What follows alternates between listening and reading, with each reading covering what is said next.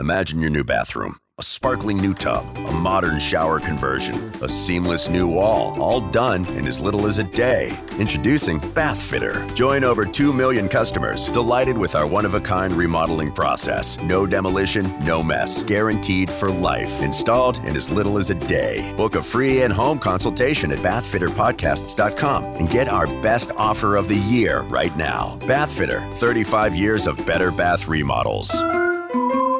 Welcome back to the Nerdgasm Talk Podcast. I'm your host, Mr. A&D, with my co-host here, Swag on Zero, and today we got a lot of things to talk about. Unfortunate news about the shooting down at the Mad 19 tournament. What is up with toxic fandom out here today? Ben Affleck is back in the rehab, and then of course we do have Swag on Zero back in the building today. So you know what? All this and more, so make sure you guys sit back and feel the Nerdgasm.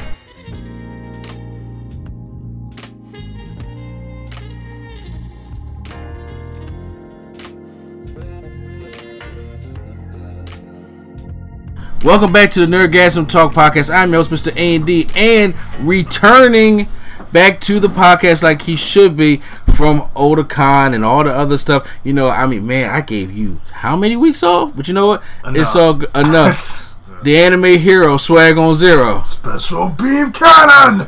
Finally, something new. Okay, explain it to me. Piccolo's move from Dragon Ball Z, not GT or Super, that you should respectfully skip. Okay, fair enough. So, how you been, man? You been alright? Hot, tired, you know, been walking the path. I mean, well, you know, you are a homeowner now. Yeah. Yes, I am. Yes. I am. How's life been treating you on that one? Well, I've been eating less, so, you know, slimming down. I got to think healthier and think wiser and spend less money, but I'm still getting Spider-Man. Yes, I was. I know the magazine sit right in the middle of the floor still either. Yeah.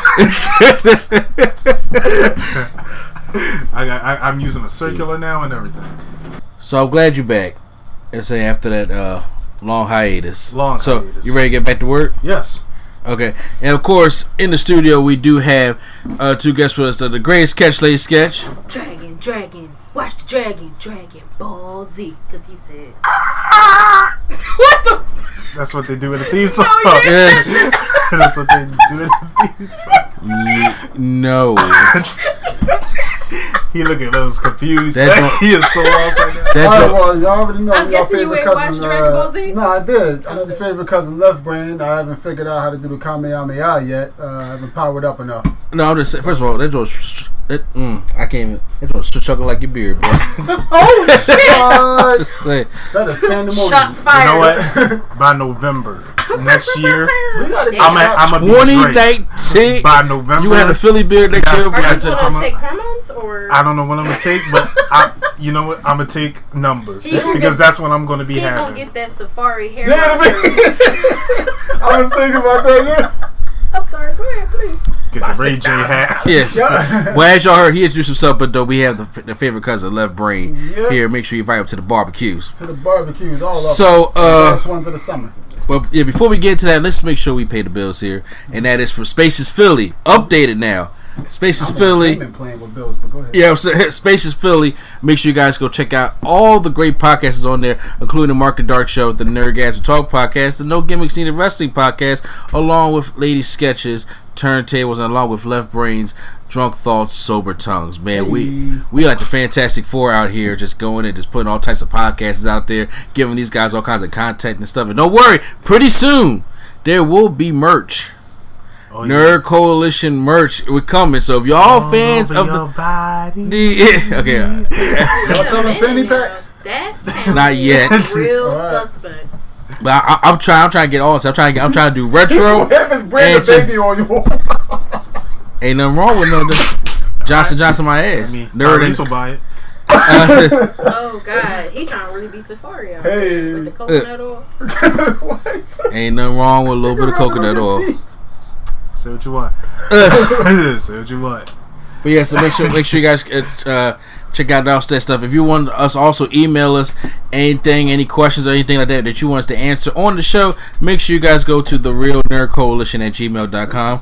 Once again, that's the Real Nerd Coalition at gmail.com. COALI Tion. So we got a jam-packed show for you guys today, but you know, I said we're gonna move this along very quickly. Hopefully, Swag on Trivia comes back. Maybe, maybe not. Let's hope. I mean, if you learn, I brought it back for you last week. We wasn't even here. You did. And it wasn't a trivia, but you know what? It was much we did top five. Than what I could think of. So that's good. So you know what? Let's get to some serious business here. So we were recording this. It was about a week ago, right?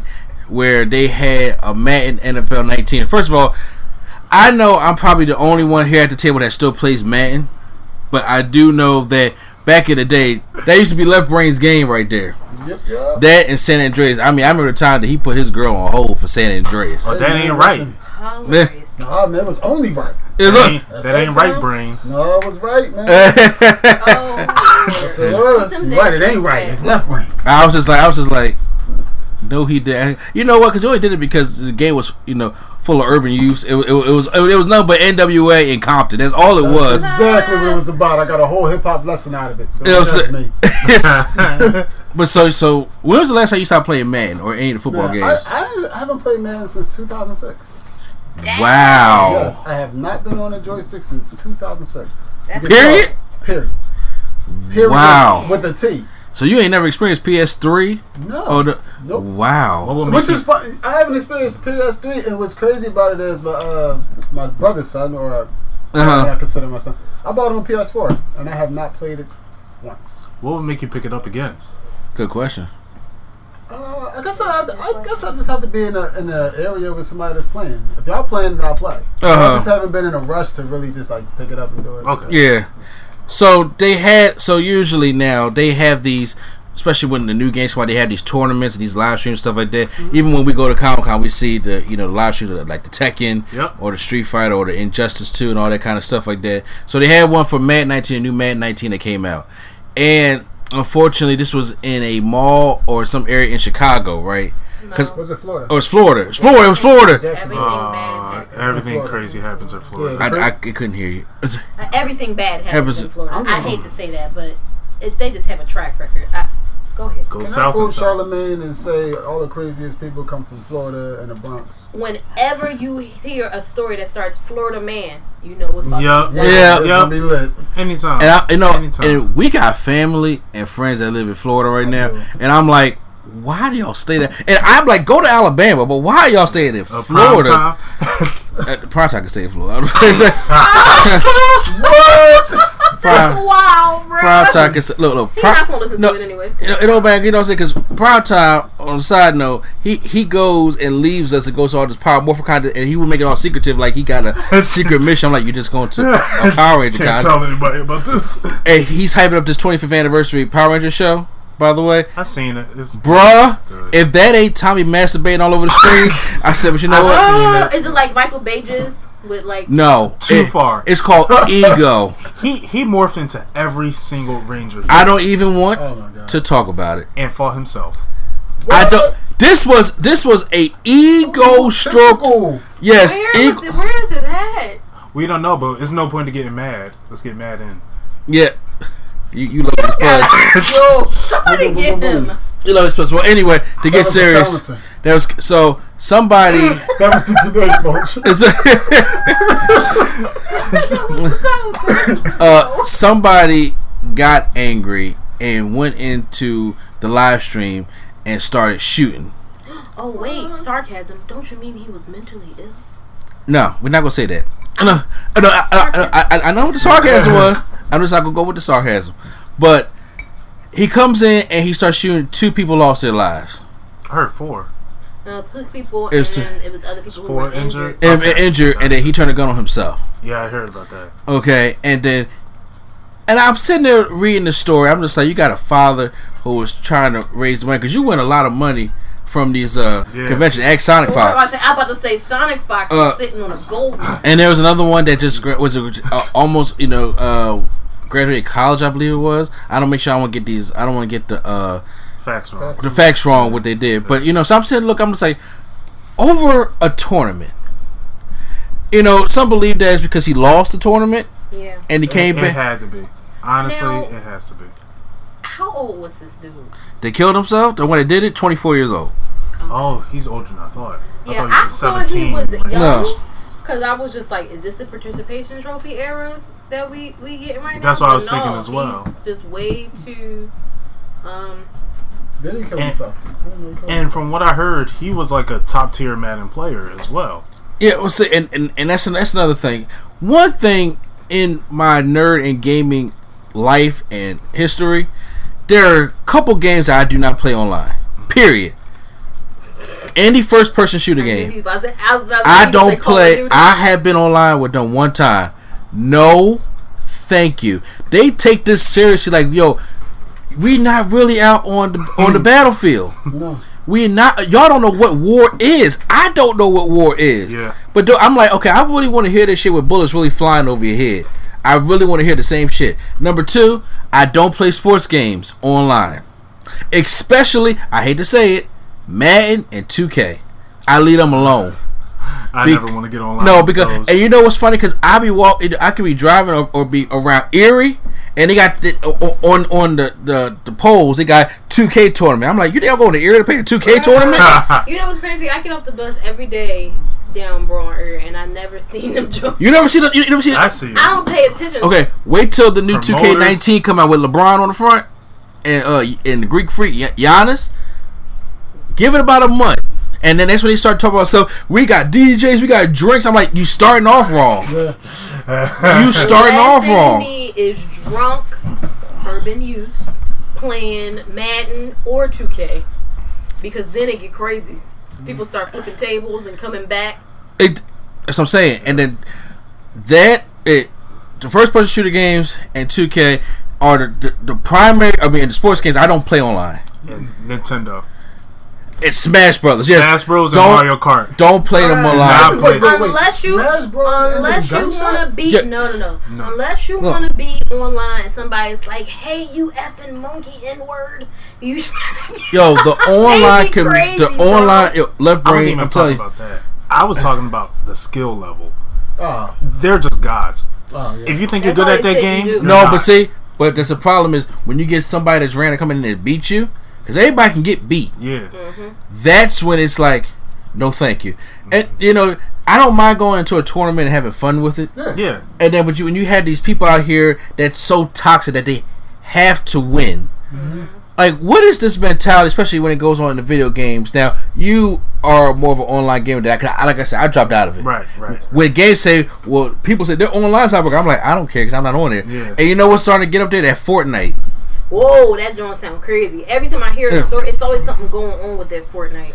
Yeah, I don't play Fortnite at all. So, but you being an online gamer a lot of times, like, what's your take on this? Like, you know, two people lost their lives over Madden. Right, I'm very hurt by this because I like to play games. As you saw, I did join the Wizard World tournament for Naruto. Yeah. So, and I have fun with that.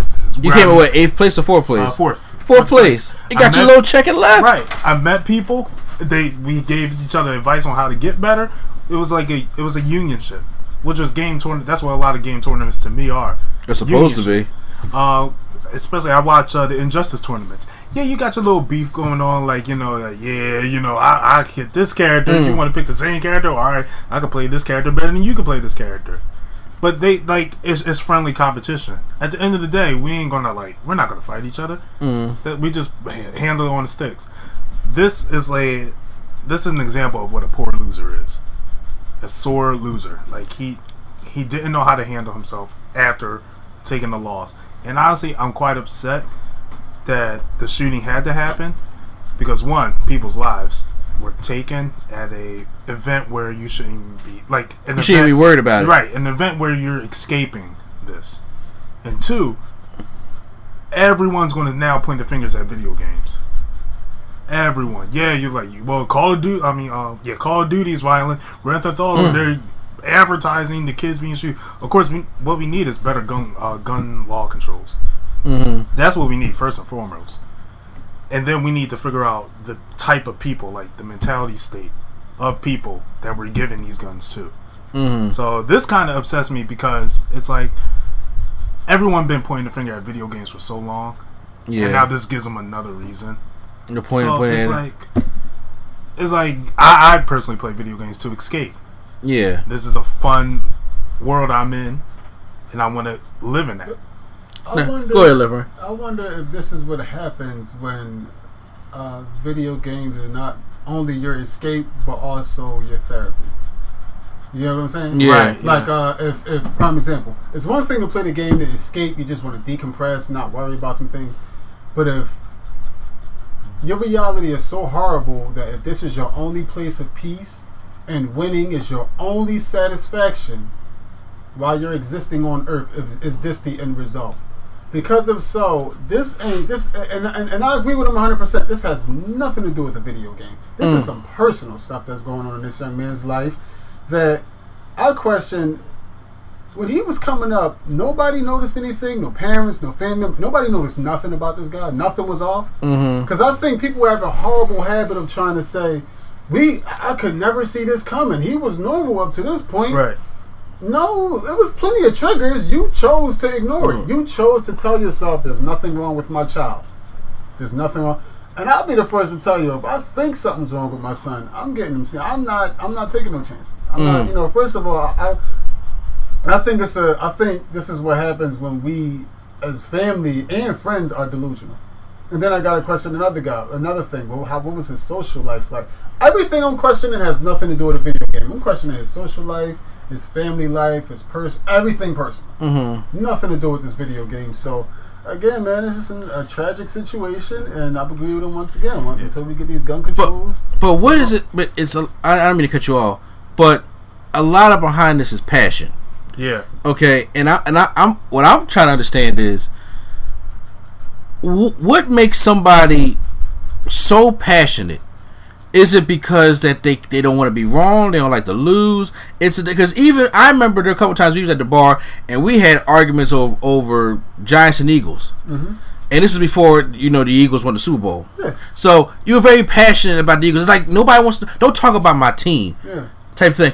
So what is it? Because you got these people that's playing Madden and then everybody goes in with the mentality, I'm not supposed to lose. Right. It ain't that I'm going to win. I'm not supposed to lose. Right. And if there's like 16 guys in a tournament and everybody's coming there with that same mindset, somebody has to lose. Yeah. Honestly, everybody has to lose except one person. Except one person. Champion. There's only one. Now, this is between being competitive. That's fine. Yeah. But no, but this is extreme. This is like I said before, this is a psychological issue.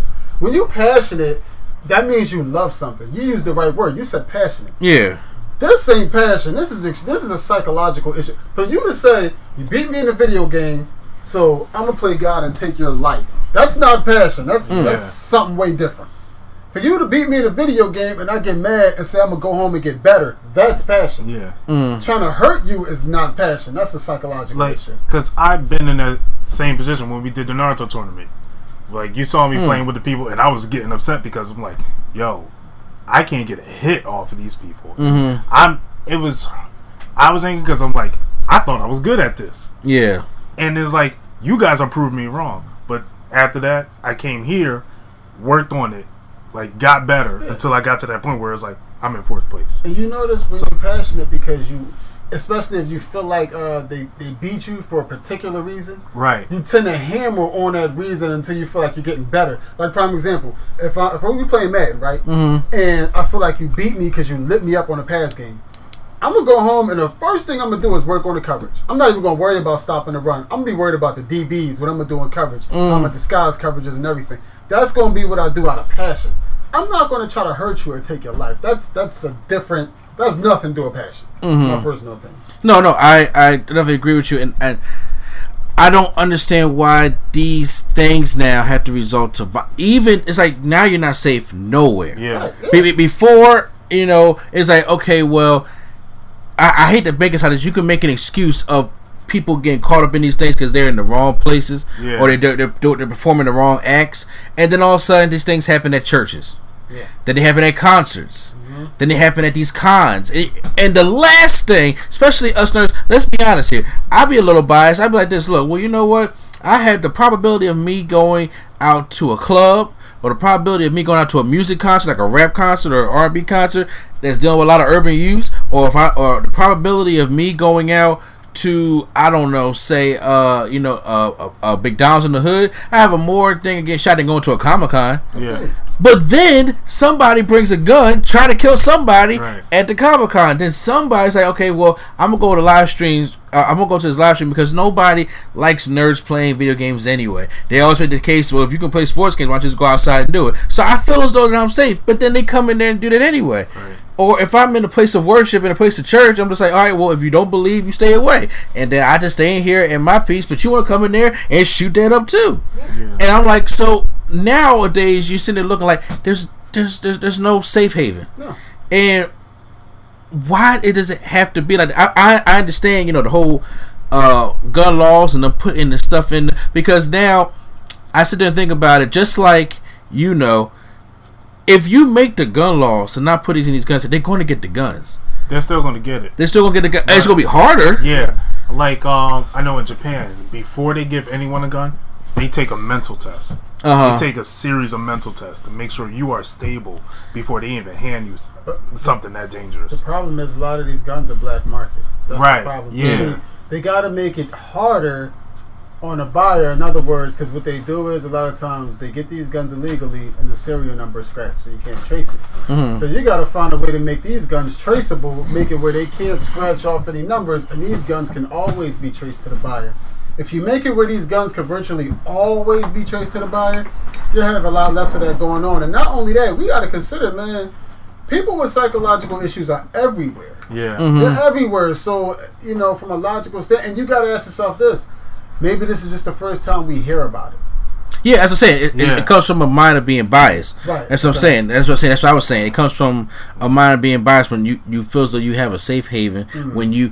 When situations happen that you can't explain or that make you uncomfortable, you always try to put it in. You always try to blame it on something else so it can make sense to you. It makes sense. Yeah. And that's how everybody does. What's really crazy is that this kid knew he was coming in, shooting someone. Yeah. That's the biggest problem. Like. Exactly, like he didn't put that gun in his bag or wherever he carried that weapon. If I lose, so that's what I'm saying. Right. That's a psychological issue. It's much deeper than just gun laws. It's all mental. Yeah, like that's a whole thing. Like that's man, that's deep rooted. And I'm curious to see how they're gonna blame us on Madden. Out of all games, that's what I wanted to know, because I'm like, they're going to point the finger at video games. Somehow they're going to point the finger at video games. I don't think they will. I think in this case, because we know what the shooter looked like. Yeah. They just want to say he was mentally ill and unstable and talk about how he had a history of it and blah, blah, blah. Because it'd be different if they was playing like Mortal Kombat. Like if they was playing like, or if they was playing Call of Duty or something like that. Then they could be like, well, he was just easily influenced by X, Y, and Z. Then in this case, they're going to try and write it off as much as they can. I agree to an extent. Of course, they're going to call him mentally ill. That's just, I see that in the future. However, like they do this same thing with anime. Like a kid shot up a school because he was watching Naruto. Like they blamed it on Naruto.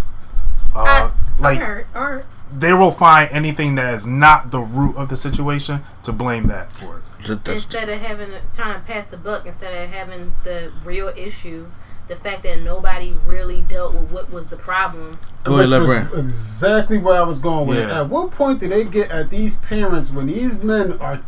First of all, when a person has mental issues, it's hard to repair a grown man with mental issues. Yes, you can. When are they going to get at these parents when they realize these guys have issues as children? Like, yo, you don't have a choice. I understand it's just a child, but you don't have a choice. You're going to have to get him seen. He has to be at this psychiatrist certain amount of days a week. He has to take these meds, and if not, we're sending you to prison and we're taking your child. Mm-hmm. But to be completely honest, a lot of times these parents also have undiagnosed or unaddressed issues, and it manifests itself into a health problem, into the child.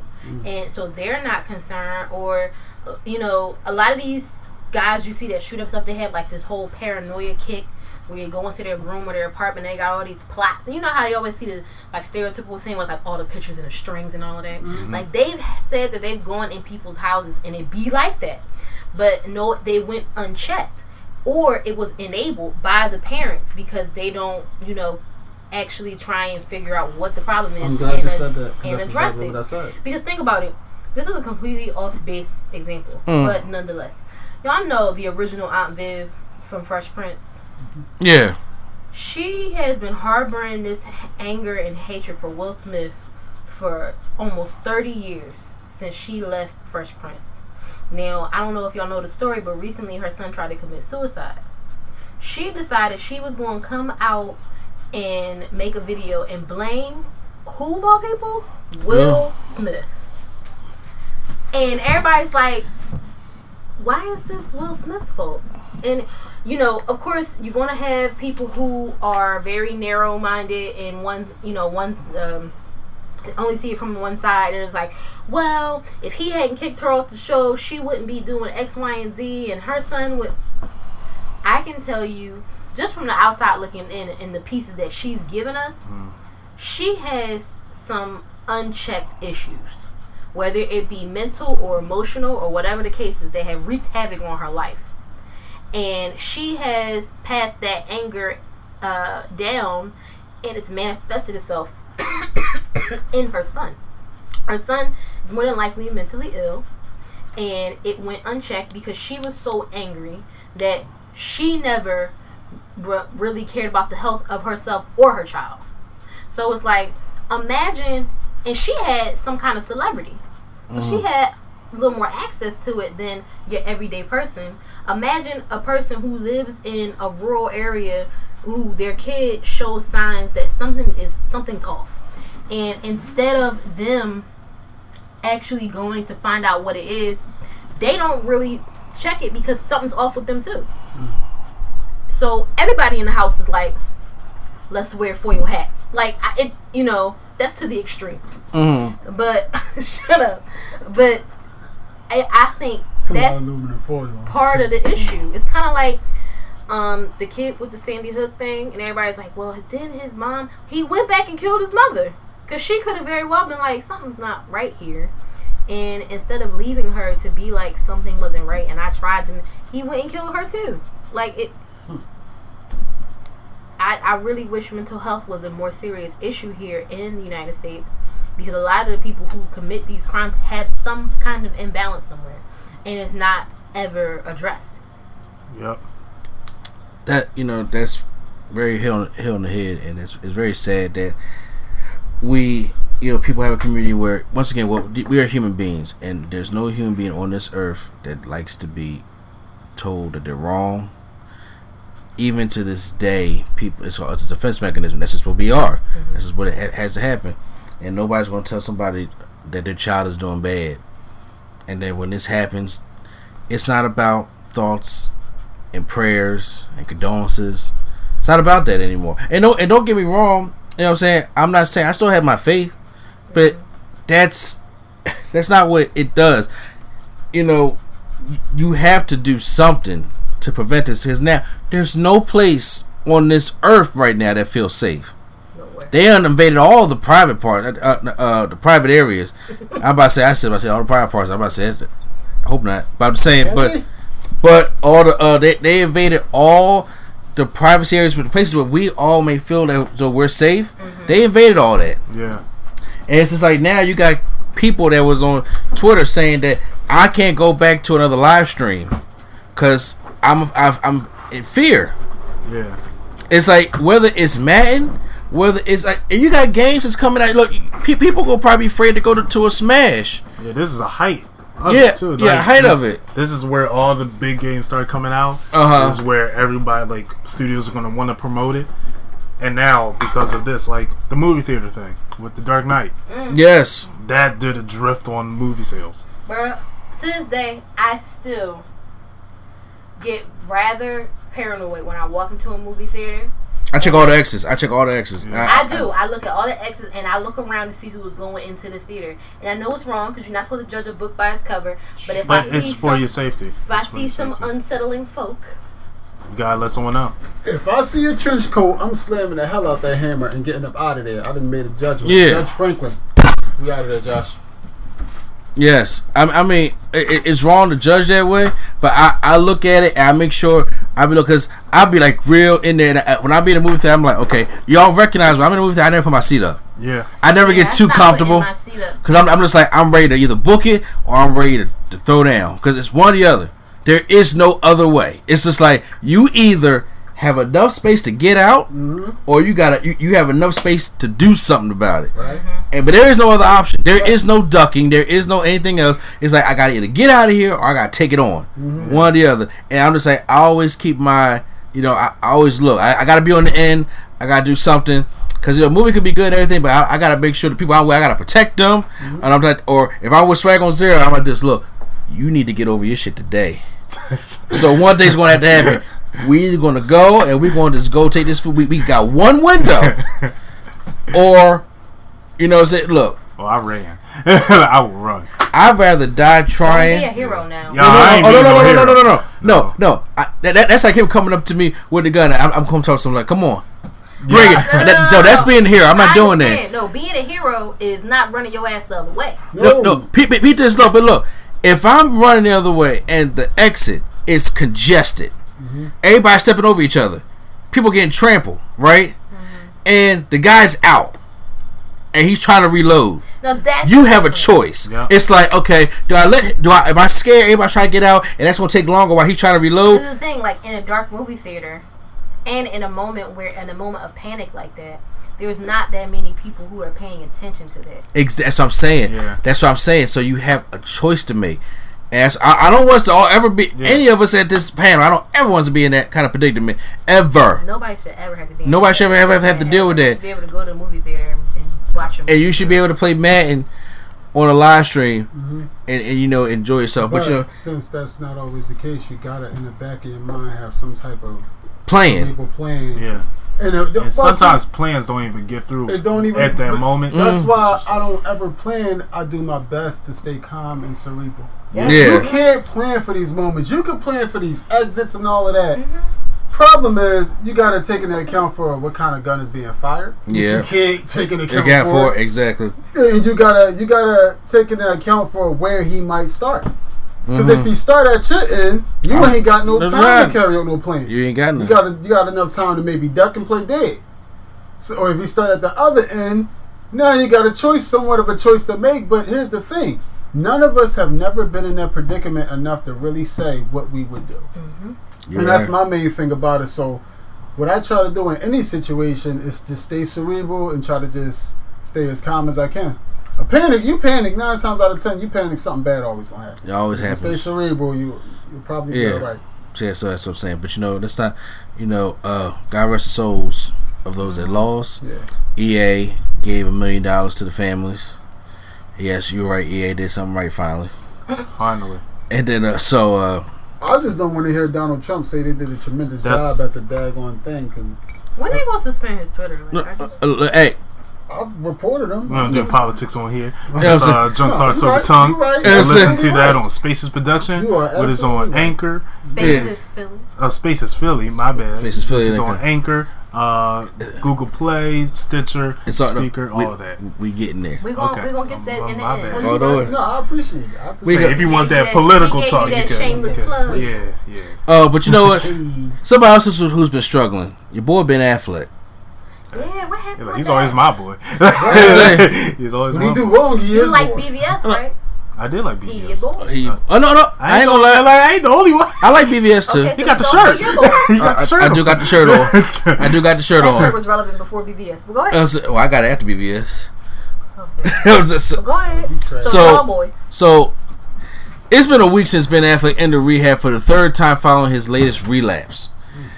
I don't know, but he's been battling an alcohol addiction for many years. He's been having that problem before. Mm-hmm. And I didn't really know about the alcohol addictions before. I didn't either. I didn't know that. I never heard of him going to rehab. His ex-wife is tired of this. Yeah, Jennifer Garner. She is tired. That's why she left, right? Yeah, she left. I think that might be what sent him over the edge. She left recently, didn't she? Very recently. Months ago. Yeah. Did it tell you when he had these issues before? It said the star who had bad alcohol addiction for many years was admitted to the rehab facility on Wednesday, August 22nd, after his ex-wife Jennifer Garner staged an intervention. I mean, the before that, before. Does it tell you when he went into rehabs before? I'm just curious. No, well, honestly, probably. They don't have dates here, but I do know that he a while ago he had that. But you know what, Ben Affleck, I won't say this, has been done. I don't know what the cause is, but I do know what I read and see in the media is that he's been under a lot of stress. Sound like it. And you know what, I don't. Flip-flop with him. Yeah, it is. And you know what, I don't think that this Batman role helped him at all. I think he thought it was going to be a little better received than it was. That was going to be his Robert Downey Jr. comeback. Yeah. Yes. That was supposed to be his Robert Downey Jr. comeback, and it didn't go the way they planned. And I think it made it even worse. It just dug the hole even deeper. But you know what?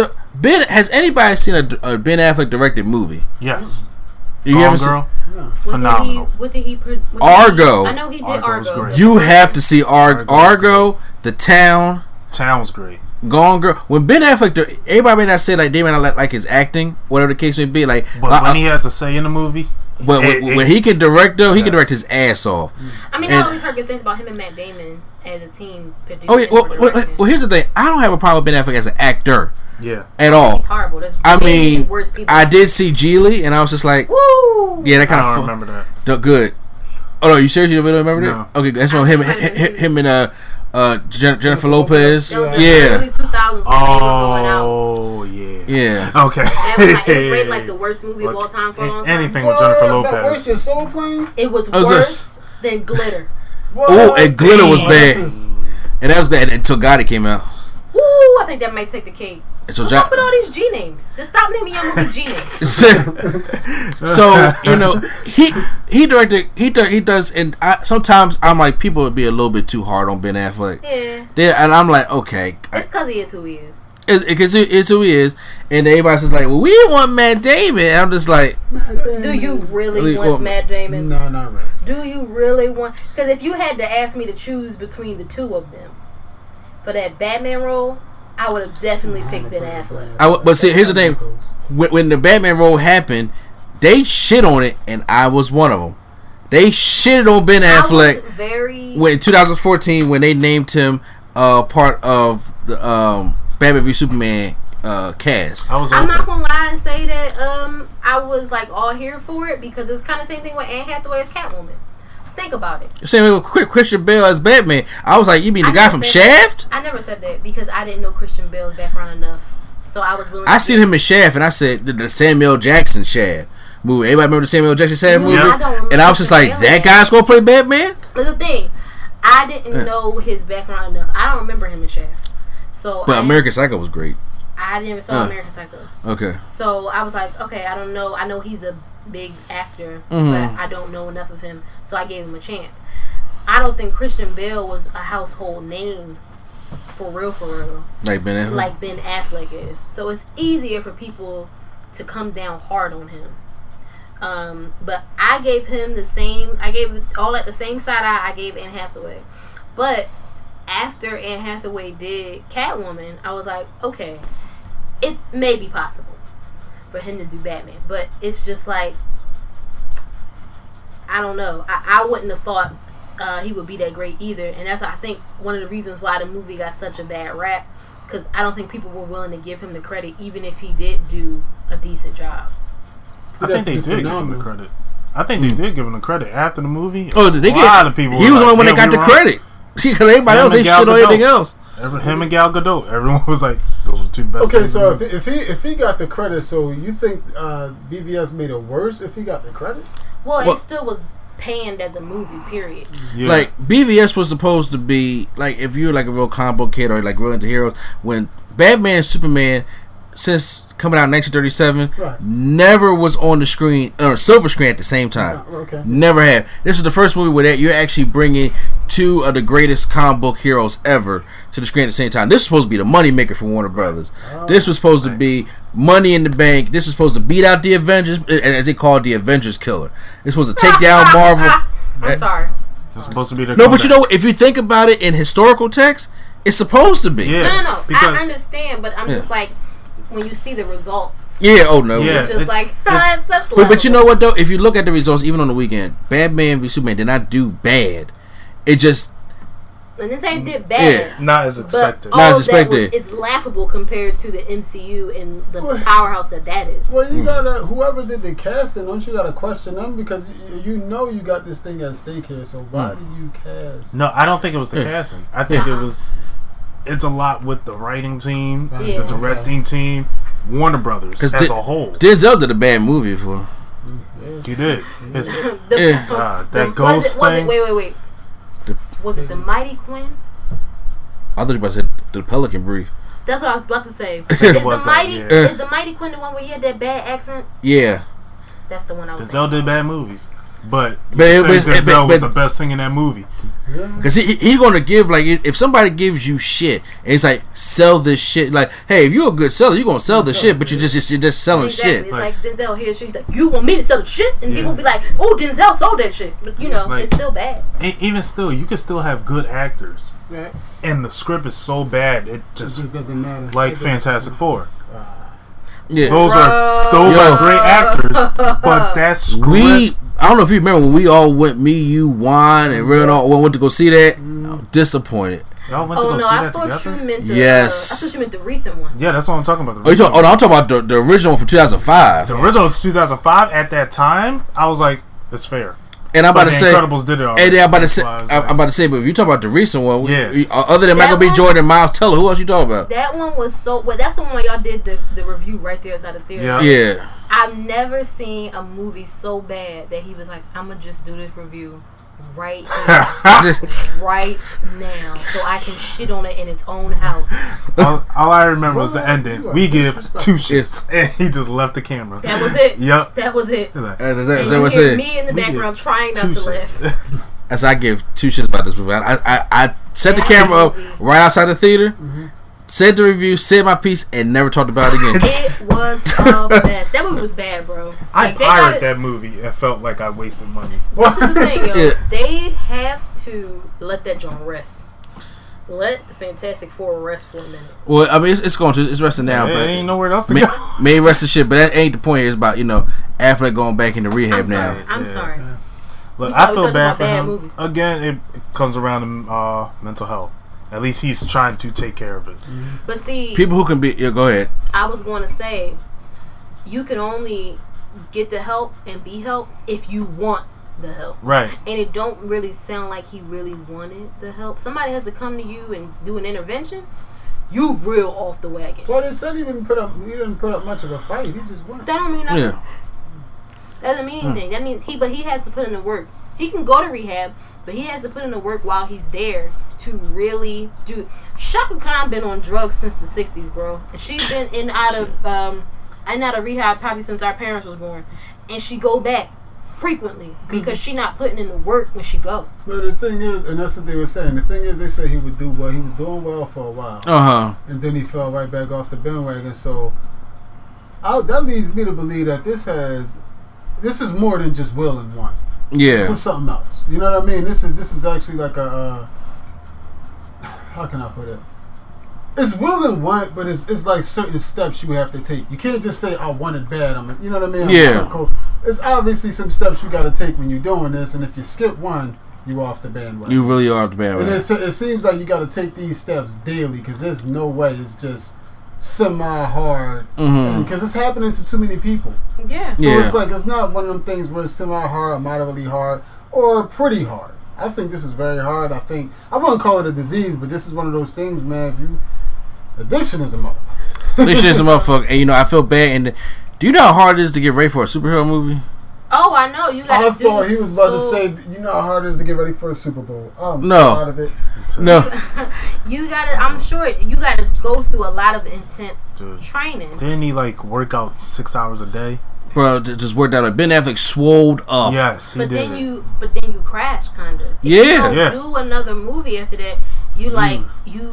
Your body is like, all right, now what's going on? Yeah. And I'm quite sure Ben Affleck is how old?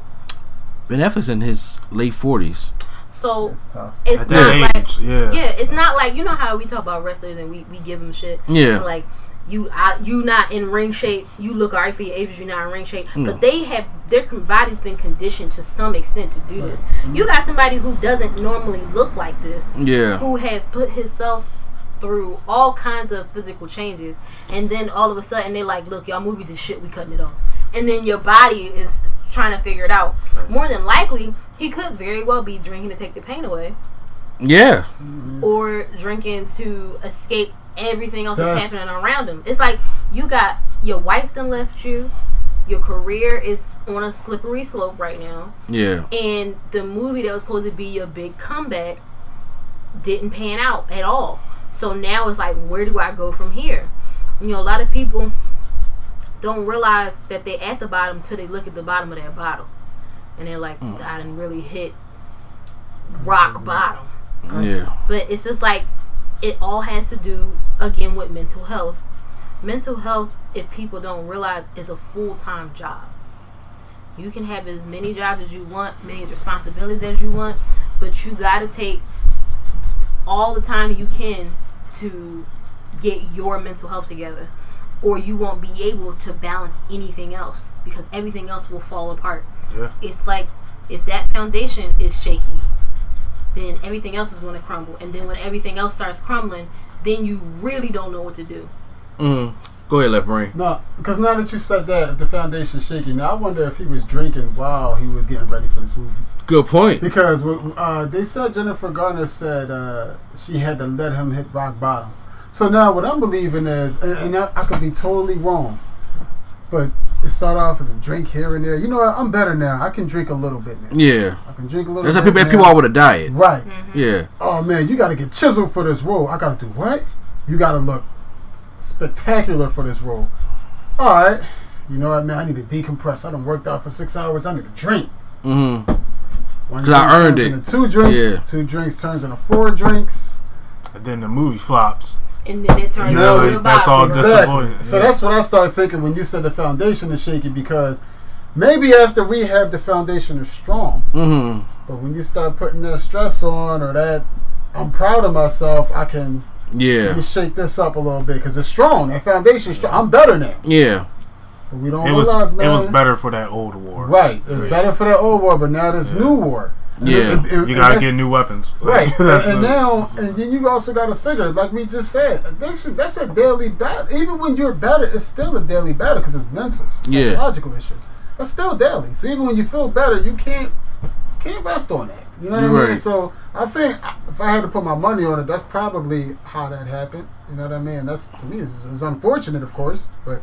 If I had to put my money on it, I would think that's how it happened. Well, I am definitely going to hope Ben Affleck comes back in there. He does have one movie left on his contract. Yeah. And since Warner Bros. Has a new direction now, I'm hoping, hopefully, that this could be like another come-out part, to the point where it's a good thing. Because there's a new direction in Warner Brothers now. Because I really when it comes to DC. I love Ben Affleck as Batman. Yeah. I really enjoyed him. I want him to direct also. I also want him, but I want him to have his mental health. No more place. Does his contract say he has to act? Yes, he has to be Batman for one more role. Damn. One more role. So that's that solo movie. No, it's Flashpoint. Oh, that's coming out before whatever movie, because he's still in talks about Batman with the Matt Reeves Batman. Right. He still talks about that, but it's going. Daddy, somebody called you. Glad you understand. Well, yeah, so the whole thing with Ben Affleck, I hope Eddie does go better. Like I said, the one movie in the contract, we got to see how that goes with the whole solo bad movies, Flashpoint. But another thing that's been trending when it comes to movies is, so we just talked about this last week about Spike Lee's BlacKkKlansman. Yes. And, it has been getting, Spike Lee has not been getting this much love since Do the Right Thing. Oh, now wait a minute. No, go ahead. Do the Right Thing came out before several other movies he did. Do the Right Thing came out after a lot of movies he did too. Go ahead. I'm sorry. I'm saying, but no, when I'm saying like the universal love, because Spike Lee don't usually get universal love. He doesn't. He don't. Okay, not. And then we can now. I'm not talking about what his best movie is. I'm talking about in universal agreement of what the work he did, and that was Do the Right Thing. Was the one of the last ones I could remember. So now BlacKkKlansman has been going up. So Boots Riley, from the rap group I like, the Coop, did Sorry to Bother You. And now I've heard good things about Sorry to Bother You, yeah. And I've also heard bad things about Sorry to Bother You. And I've heard good things about. I heard more good than bad about Sorry to Bother You. Yes, I did too. Really did. Oh, interesting. Well, I don't want to take it. No, go ahead.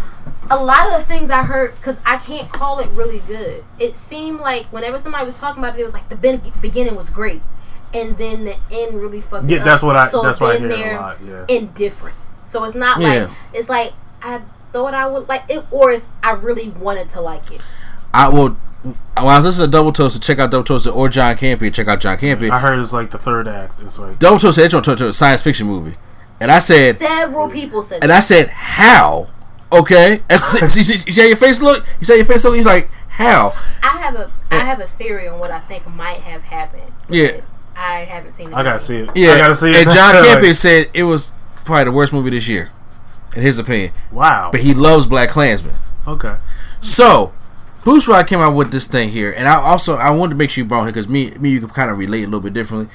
So he says that in BlacKkKlansman, Spike Lee portrays cops in a positive light, and that he as far as to say that the cops paid Spike Lee. This is Spike Lee we talk about. Paid Spike Lee to have a good representation of them in the movie. I'm like, do you know who Spike Lee is? Absolutely. This dude is mad about everything. Right. Now. Right. I just want to say this. Did you not see Shy Ryan? Right here. Yes. Here's the thing. Okay, so I want to say this. Now, Boots Riley, to me, it sounds like is just a little angry and being a little petty about the fact that Sorry to Bother You was not received as well as he probably thought it should be. And it was shut out right after that story came out. You told me that. Yeah. I saw something about Sorry to Bother You being shut out of some awards and not being picked up by international film distributors because they saw it as just another black movie. Mm-hmm. Which is not right. But I'm going to be honest with you. I don't have a problem with Spike Lee, but I think this is the universe coming back and giving him a wonderful dose of karma. Spike Lee? Yes. Spike Lee used to come out and talk cat shit about everybody. Recently, this whole thing going back and forth with him and Tyler Perry talking about how he cooning and all his movies ain't shit and blah, blah, blah. And it's just like, everybody's like, oh, it's Spike Lee. He's just complaining again. But I really honestly think it's the universe flip-flopping it. Now, Spike Lee did wait a little bit before he made his comments and said that I'm not trying to put, obviously nobody paid him, but he said that I'm not going to sit here and say we don't need cops. Mm-hmm. He said we need cops, but unfortunately there's a majority of them that do not uphold the law like they're supposed to. And we have been witness to that. Mm-hmm. You know what? That's a good point. Hold that point. I think I know where you're going with it, but hold that point. But I'm saying, but he said that I'm not going to sit here and trash cops because we act like we don't need them. But there are cops out here who just don't or do wrong things, and we see them do things that we feel as though is unfair, especially to our people.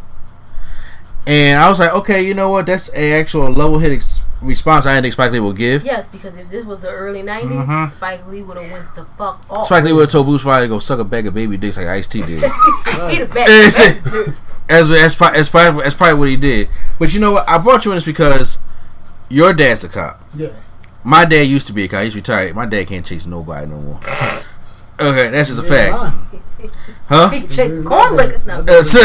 I'm going to turn Stevie Wonder to petty theft. Wow. I'm sick. So, I know this topic will be a little bit different for us. Opposed to everybody. Do you have any cops in your family, Swag on Zero? I do not. Okay. Yeah. I do not. So go ahead. Well, it's fun. When he said the majority of them don't uphold the law. First of all, we gotta sit back and we gotta realize how many police officers are actually not even in the world, in the United States of America. Mm-hmm. we see a few incidents. I don't want to say a few. I don't want to downplay it, but we see some incidents a month. And we're going to say millions and millions of cops around America are horrible. I've seen cops do their job efficiently on a daily basis. I work with them. So I'm not saying that because I work with them. I'm saying that because it's proof. I work with them 5 days a week. I've seen some bad stuff, but I'm majority of the time I'm seeing good work. Even as a park ranger, if I come across a cop and I say, hey, look, you know, this homeless person is in the area, they're sleeping. Well, they'll tell me, well, I can wake them up, but I ain't going to tell them to leave you. They got rights. And they'll tell me straight up, they got rights. And I'm like, look, I'm not asking you to tell them to leave. I'm just saying, you know, it's part of my job. It's part of my job to make sure that they're abiding by park rules without violating their rights. And the first thing the cop says, they got rights too. So the way I'm seeing it is, we see a few incidents and we want to say all cops are bad. And we want to say majority of them doing their job. Another thing I don't like is when they say, well, why aren't the good cops speaking up against the bad cops? Well, this is what I'll say. If I'm in a department where I got a few bad apples, but see, here's the kicker. This bad apple, if I'm in the shootout, is going to make sure I go home to my family. You, as the people who ain't doing nothing but critiquing, if I'm in trouble, what you going to do? You going to run the other way. That bad cop going to make sure I go home to my family. So should I really make sure this guy is not able to feed his family? Should I really, you know what I mean, bang this guy, do whatever, where he's willing to lay his life on the line for me and you ain't doing nothing but talking trash on social media? So it's kind of a... you got to look at it from both angles for me. For me personally, you got to look at it from both angles. If I'm a cop, I'm not saying... So, are you saying Boots Riley was wrong in his... I think he is, 100%. But not only am I... Well, I wasn't even going off on Boots Riley. I was really going off on that statement that Spike Lee said. I mean, everyone aren't doing their job. Uh-huh. As far as Boots Riley, I could kind of go with you and say I think it's a kind of karma for Spike Lee going to fuck off. But it's sour apples, bro. Yeah. Hey, Sketch. Now, I have a different take on it. We were just talking about earlier about poor and disenfranchised people. Mm-hmm. And you having a father as a cop and having, you know, his friends inherently, whether you realize it or not, are looking out for you. And you work on a daily basis with people who do their job. Mm-hmm. Now, however, there are a lot of incidents that we don't see that aren't recorded that happen in hoods every day across America. And the only cops these people have... The only cops that they have interactions with are people who are coming in and throwing their weight around because they're in a violent area. So the only experience they have with these cops are negative ones. Okay. So it's kind of like the only ones you have are positive ones. Nobody really actually looks at it from another, like from both sides. Even right. in your case, you know, imagine somebody who was a bad apple. God forbid, did something to your father while they were out on a job and several other people knew and nobody said anything. Right. And something happened to him. You will be angry.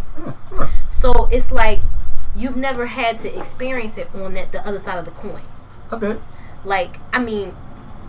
Not at a death level. To a personal level like that. But think about it. How many people in the hood know somebody who they may have never had any interaction with a cop before, but the first one they had is bad, and the ones that their family has had is bad. Think about that young guy who the undercovers came up on him and didn't announce that they were cops, and he, thinking he's in danger, starts ramming them, and they just shoot him in the head.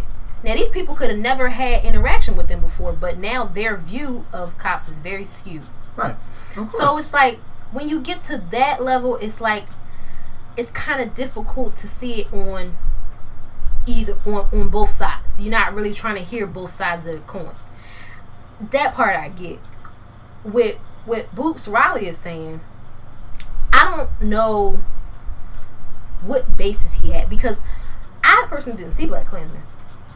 But from the reviews I heard of it, it didn't sound like he just had, you know, cops, white or black, in this movie just walking around like, hey guys, we're all a family. It didn't sound like that was what I was like, so what exactly does he mean? And this is also based on a true story. And from what I saw, the person who the story is based off of was involved with the movie to some extent. So this is his real experiences. if these are the experiences he had, what is Spike Lee going to rewrite the cop so that he looks bad? Is it personal? Did he think he could get under Spike Lee's skin by saying it? I don't. That's why I'm concerned whether or not he might be one of those people who's not had a decent experience with a cop, and he only sees them through. He only sees them through the blood red lens. He doesn't see them with rose-colored glasses like some people might, and he doesn't see them in a neutral area like some people might. So if he sees a portrayal of a cop that is, that goes against what he has had experience with, he doesn't believe that it can be true. That's what I mean to bring it all back to. But you also have to understand why, and I get what you're saying too, and there's two sides of the coin. There's those like me who's had mostly pleasant experience with police, and there's those that have negative experiences with police. But then there's those that haven't had any interaction with police. So how do you go with the latter when you've never had? Well, that's why I'm gonna ask Swag on Zero. Mm-hmm. So, have you had any, like, okay, so, you know, your thoughts on this argument. Mm-hmm. Have you ever had experience with police before? I have not. Okay. So, the children are coming. I mean, other than, like, I personally have not experienced any cops in a negative light other than, you know, saying greeting them or anything like that.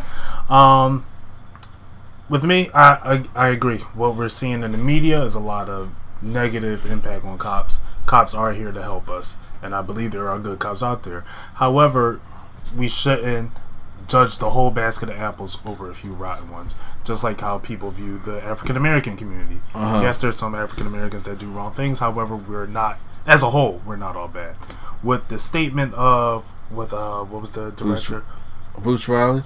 Yes, with the statement of him, personally, I can't take a side. I just wish we could all come together. Why do we have to start drama? Thank you, Roddy King. Yeah, but like, why can't we just get along? That was good for press. I'm about to say it good for press. Right? Not that S curl though. S curl was bad. They said he deserved to get his ass kicked for having that S curl. He drove driving a Honda. Here we go. Here we go. Not coming together. God rest that man's soul. That's right. He did pass away. Died. How are you gonna kill somebody who passed? What happened? Just going somebody, he's just killing somebody. Like, I'm talking about jokes, man. I don't think he really realized that. No, I did forget Roddy King did pass away. Damn. He died in like some weird, suspicious circumstances too. I guess we're sorry to bother him. Okay, look. Put it away now. Go. Hey, look. I'm gonna say my final piece on this because here's the thing. I come from two sides of the thing. I have experienced bad cops. Right. I've experienced good cops, and my father was also one as well. So which one? A woman. No. Like, which good cop or bad cop? Oh. You know what? To be honest with you, I'm scared of my dad. So I'm like, that's where I'm mad. You said like you looked at him like he was stupid. When we was living on Warnock Street, my dad had the Billy Club right there on the bed frame and his gun, and I'm just like, okay. He came out the womb. He showed it to you. It was just, and there was times where like me and my sister when we were younger was playing with it, and I did like this to her leg, and John was like, "Cause it's hard," and I know it was hard. Why would y'all play with that? It's hanging on your kid. It's hanging on the bed frame, and that John just like, "So whoop!" I was like, I thought it was gonna be like a little rubber thing, you know, and I think I damn near broke her leg, and then my dad he coached me. You all need to be playing with this, and that was it, and I ain't touch it again. And you found out you hit her? Huh? You found out you hit her? I didn't. Because I was about to say, that joint would have been written all over my face. My pop would be like, what you do? Right, come here. I think if my dad knew it, he probably would have got the gun. I'm going to shoot you in your kneecaps. You know, like, but be like the joint from Spell Show. Be like, oh, he shot him below the waist. You know, it's not attempted murder. Yeah. Will knows the law. Okay, so here's what I think it is. I think it's a thing because I think Boots Riley is angry of older Spike Lee. And let me explain that. When people get older, like I was speaking with my father, they change. They know they got one foot in the grave. Yes, and they start experiencing different things. I'm not what I was in the 80s. Mm-hmm. If you had asked Spike Lee to make BlacKkKlansman back in 1989, the movie would have probably been different. I would say 1992. Fair. 1992, the movie would have been different. Sure would have.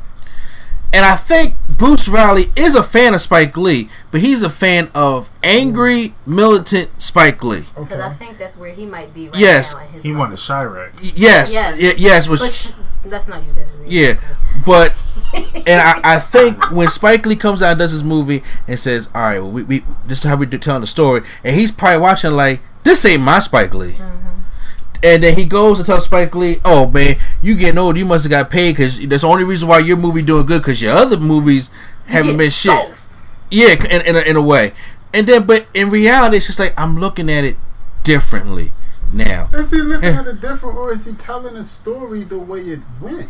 That's my question. Even still, but Spike Lee being Spike Lee would have put his 40 acres and a mule sauce on that joint if this was 92. Anyway. Yeah, but what I'm saying is, it's like Spike Lee, according to the reviews I'm listening to, he stayed on one point.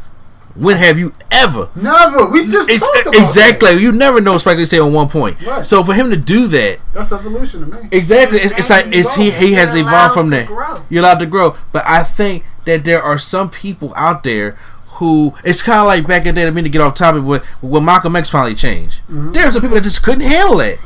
Some people completely negate that when they talk about him now. I'm like, you do realize that Malcolm was not the same person in 1965 that he was when he was when he was Detroit Red, right? Or even when he came out of jail. Yeah, that's not he wasn't the same man. And I think that's his biggest issue. Shout out Detroit Red. Yeah, I think that's his biggest issue when it comes to this whole situation. Mm-hmm. And like I said, I have experienced we went to Lockhaven. Yeah. Woo. I have experienced racism. Yeah. Yeah. I experienced that all the time. I have experienced being DWB. Mm-hmm. I haven't experienced evil for black cops. Oh yeah. That threw me for a loop. Now that is my problem. I have an inherent issue with that, especially ones who did come from poor and disenfranchised. Exactly, areas. But it's power. Right. It is, you get drunk with power, and then you're trying to be in the good old boys club, not realizing that good old boys club ain't for you. But it don't. But whether it's whether you're trying to get on the good old boys club or not, you are still part of the one club that has power, and that's a police officer. Or as Chris Brown said, that's the greatest gang in America. It's the police officers. But the thing is, I like when my dad will try to explain things to me, is a cop is a human being, and there are times where the person does not look at you that way. Right. And there are times when the cop does not look at the African American or the colored man that way, right, because of what has been taught to us. And I'll be honest with you, because it's a little bit in us, it's ingrained in our minds. Because if we go up to Susquehanna Dolphin, if I say, hey, why don't we drive up to Susquehanna Dolphin right now at this time and let's walk 2 blocks, will we feel comfortable doing that? No. No, you've done it before. I was about to say, I lived down there. But here's the thing, though. You lived in the hood before, have you? Yeah. I lived in the hood before. Have you? You lived in the hood before? Yes. You know what I think? I lived in that hood. Okay, see, that's something different. I lived at 20th and Door. Now, if I told you to go to 57th and Elmwood. Hell no. That's the thing. If you don't know your hood, you don't know that hood. That's what it is. Okay, so we're going to use that for an example. Because ain't none of us lived in that hood before. Right. But we know about the hood. We know where we've been in the hood. Exactly. So it's like, you wouldn't walk down there because you have a preconceived notion that there are some urban youths, I'm not going to use the N word on here, they're going to try because they don't know you. Because they don't know you, and they'll try to get something out of you because they are. That's in any neighborhood. But here's what I'm saying. Like my dad was explaining to me, when you have a cop that learns that, that's not the right way to go about it. Mm-hmm. But unfortunately, that's the image that has been shown to them when they go on the train, and that is the image that is being taught to them. They're trying to. This is how you handle this image. And the funny thing about it, that's not how it's phrased. Like you put it the nice way. This is how you handle it.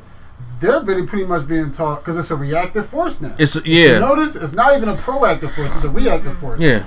They're taught, not how you handle this, but this is how you go home at night. This is how you go home at night. Like my dad said, it's better to be judged by 12 and carried by 6. It's such a messed up way to look at it. It's a terrible way to look at it. No, I understand that. It's just like, how many places, though, besides on this, well, I can't even say this continent because Canada's different. Mm-hmm. You have in U.S. and Mexico that are over-policed the way it is. It is. And people that go to the police for agenda. But see, that's what I'm saying. When I hear stories about the guy that shot at Walmart a couple weeks ago, and he's not dead for the things. Exactly. So that is an example of people doing their job. If you got, but here's the thing though, when you got a guy who's trying to fight you, who comes up from the coast in front of him, try to kick out your window and crashes and hurts two of your cop cars. Here's the thing: if a guy shoots up at Walmart, he's not dead, right? Yeah. We feel like they did their job, but what about that family that may have lost somebody? They gonna think, well, he should have killed them.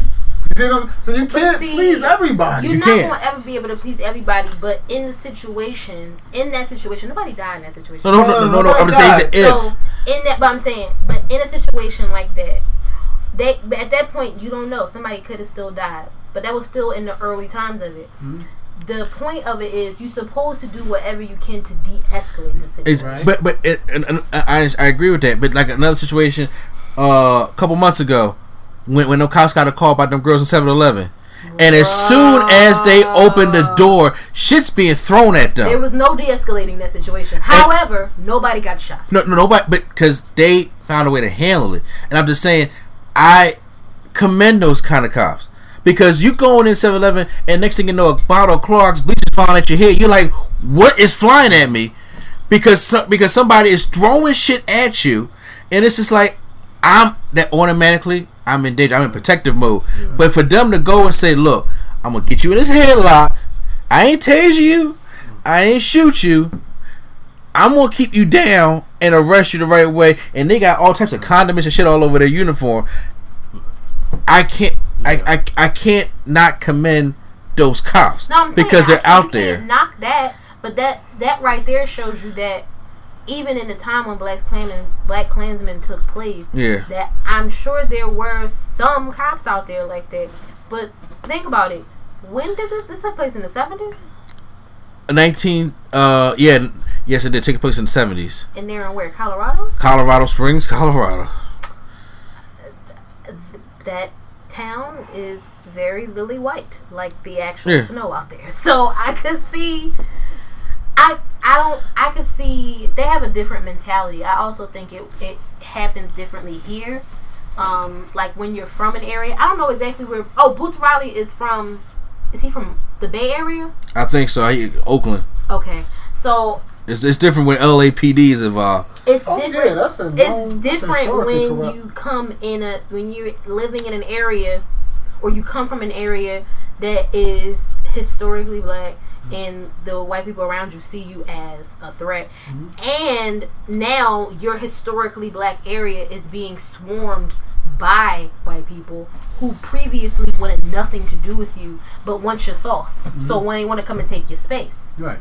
So it's like, I get it. I mean, he's probably rather hostile about everything right now. Mm-hmm. I saw one of the truest memes. It was like, white people move into the hood and replace black people with Black Lives Matter signs and really don't give a shit. Like, I can't say everybody does that, but that's the notion. You about to say something, Swag? Untrue right now. No.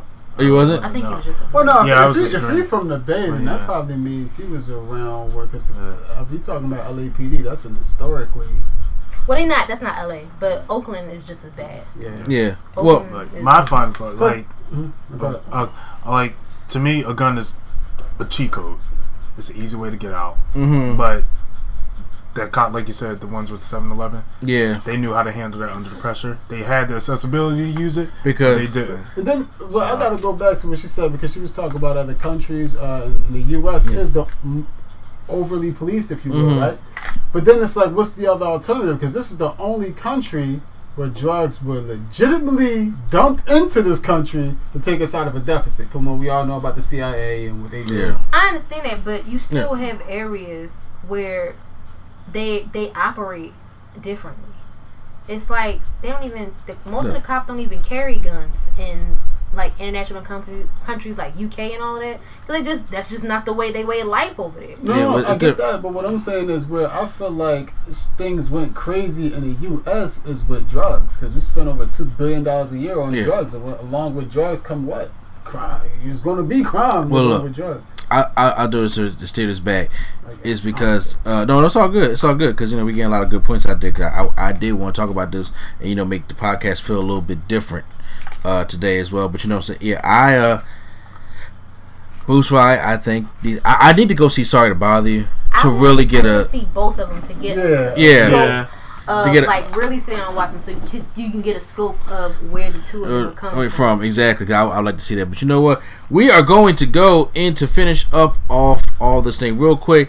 I'm going to get into the weekend box office. This is something that I want to add onto the Nerdgasm podcast. That's cool because I do want to see what happens weekly. Okay, yeah. So weekend box office. Okay, so this is something I want to add on to Nerdgasm Podcast Weekly, so I can figure out what was hot in the box office this past weekend and what fell behind. Do you want to do like the double toast and try to guess, or okay, you know what? Sure. Okay. Where did the number one movie was? Any of y'all? Can you give us the movies or no? No, I think we should guess. No, I'm saying I don't know what's in the theaters right now. But go ahead. Oh, okay. Okay, well, you want to take a guess for fun there, real quick? Yeah, number one. It's not going to be Happy Time Murders. No. I feel like Mission Impossible is on the list, but not that high. I'd be surprised that was in the top 5. Okay, well, you know what? The number one. I don't know. The number one movie. The dog. Ain't the dog. Okay. Wait. You talking about AXL? Dog? Yeah. No, it's not. Okay. They didn't even make. It's the top 10. I'm trying to think.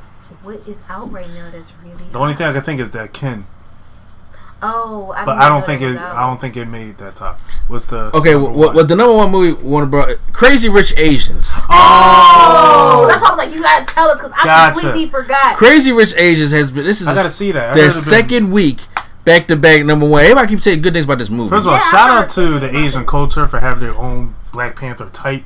Exactly. Where it was like, Anne is good. And Awkwafina's in it. First of all, I heard if like flip romantic comedies to actually be enjoyable. Oh, so yeah, okay. Because I used to like romantic comedies, then it's like the same story over. You fight. You told me your bag was purple, not blue. I'm over it. And that's you know to get back together. This one did a different take in it, so I'm interested in seeing that. Number 2 was The Meg again, Jason Statham, second week in a row as number 2. The Meg, yes. People really going out watching that track? This weekend it made over. It made. Wasn't Sharknado on this weekend? Okay, but The Meg's gonna be is about Megalodon. Okay, I'm just saying, fuck Sharknado. This has made $12 million this weekend. Oh, that's cute. No, but here's the thing though. We spoiled by superhero movies. That's what I'm saying. Yeah. That's why I said that's cute because you've been hearing all summer all these movies making hundreds of millions of dollars. Yes. Mm-hmm. And it's like, oh, $12 million. That sounds nice. Number 3 on its opening weekend, The Happy Time Murders made $9 million. I am shocked. I mean, we went to see it, and I had $9.5 million it made. I had some good immature laughs, but I didn't think it would make the top 5. Number 4. It was number 4 last week as well. Mission Impossible Fallout. Tom Cruise is still in the top 5.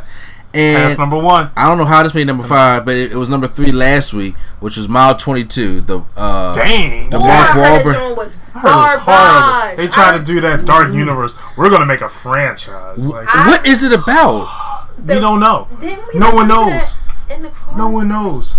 No, we did. We was heading to Delaware. It was me and Aunt. So we was listening to, Swag. God. Yeah. When they were talking about Mile 22, and I was just like, this just does not sound enjoyable at all. They trashed that movie.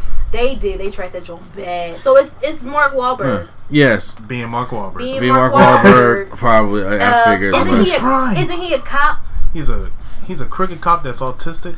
Yes, that's what it was. What? Yes. He's a crooked cop. He's autistic, and it's like I don't even remember it. The way they described it, like this does not. It's Mark Wahlberg. It's an autistic Mark Wahlberg. Okay, well then, now number 6, which was number 6 last week, was Disney's Christopher Robin. Oh, good movie. Number 7, which was number 5 last week, Alpha. Didn't see Alpha. What is that? I don't know.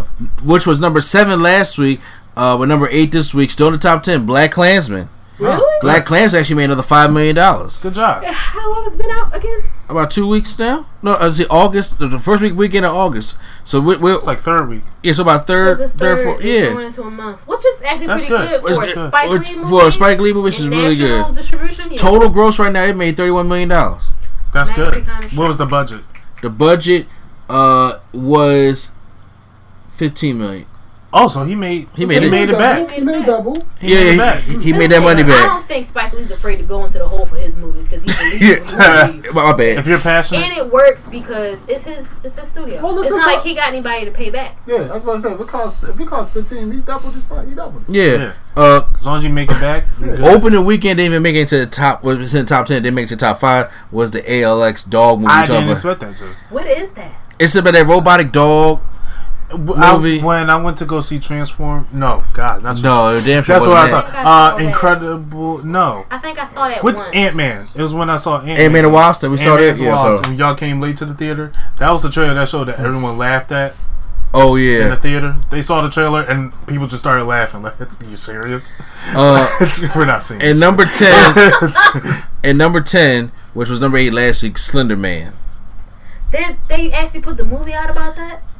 You didn't know about Slender Man? I thought Slender Man came out a couple weeks ago. I didn't know it came out. Also, heard so many bad things. I thought it wasn't going to be good anyway, but why would y'all put that out now? I feel like that would work better in the October month. The movie I want to see is the what was the one with John Coe? I think he was from Star Trek. And the daughter, it had the laptop. Start with an S. What happened? It's a movie where he's trying to find his daughter. She was like taken. Start with an S. I forgot. I know what you're talking about. It's what, like, it has that laptop thing, like Unfriended. Oh. I heard a review on it. I heard very great things about it, so I wanted to check that out. Not the dark web one, because that's the actual. I do want to see that though. Yeah. I think I know what you're talking about because I think I saw a preview for it in one of the movies. It starts with an S. I forgot. Okay, I can break that. All right, but you know what? 60-second review. I can't think of a trivia. You can't think of a trivia? Okay. I'm so sorry. It's all good. Let's go into our final thing for the day.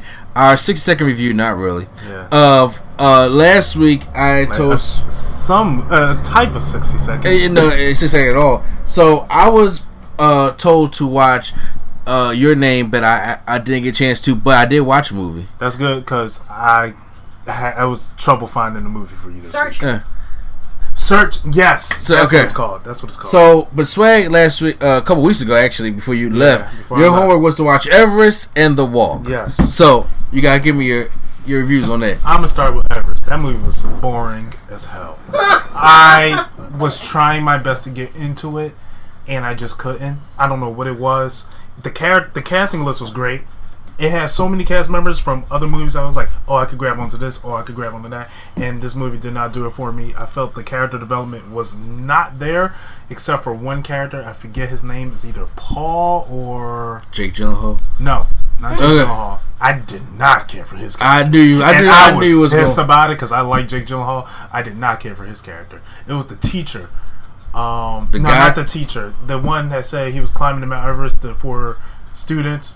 to show them they could do it if an average guy could do it. Oh, the one that had the baby on the way? No, not him. Oh, not okay. Him. Who the fuck climbed Mount Everest with a baby on the way? No, you know, his ass was probably gonna die. That's why. That's how I felt coming into the Zoom. I was like, you guys have so much promise coming in the near future, and you're doing this to risk your lives. This is like completely dumb to me. I didn't see one black person in that movie, and I thank God I didn't see one black person in that movie. Well, it died at the bottom. Yeah. The one with the baby died. Yeah. Oh yeah. Bro, that's hella. First of all, it was a little sad when he went out though.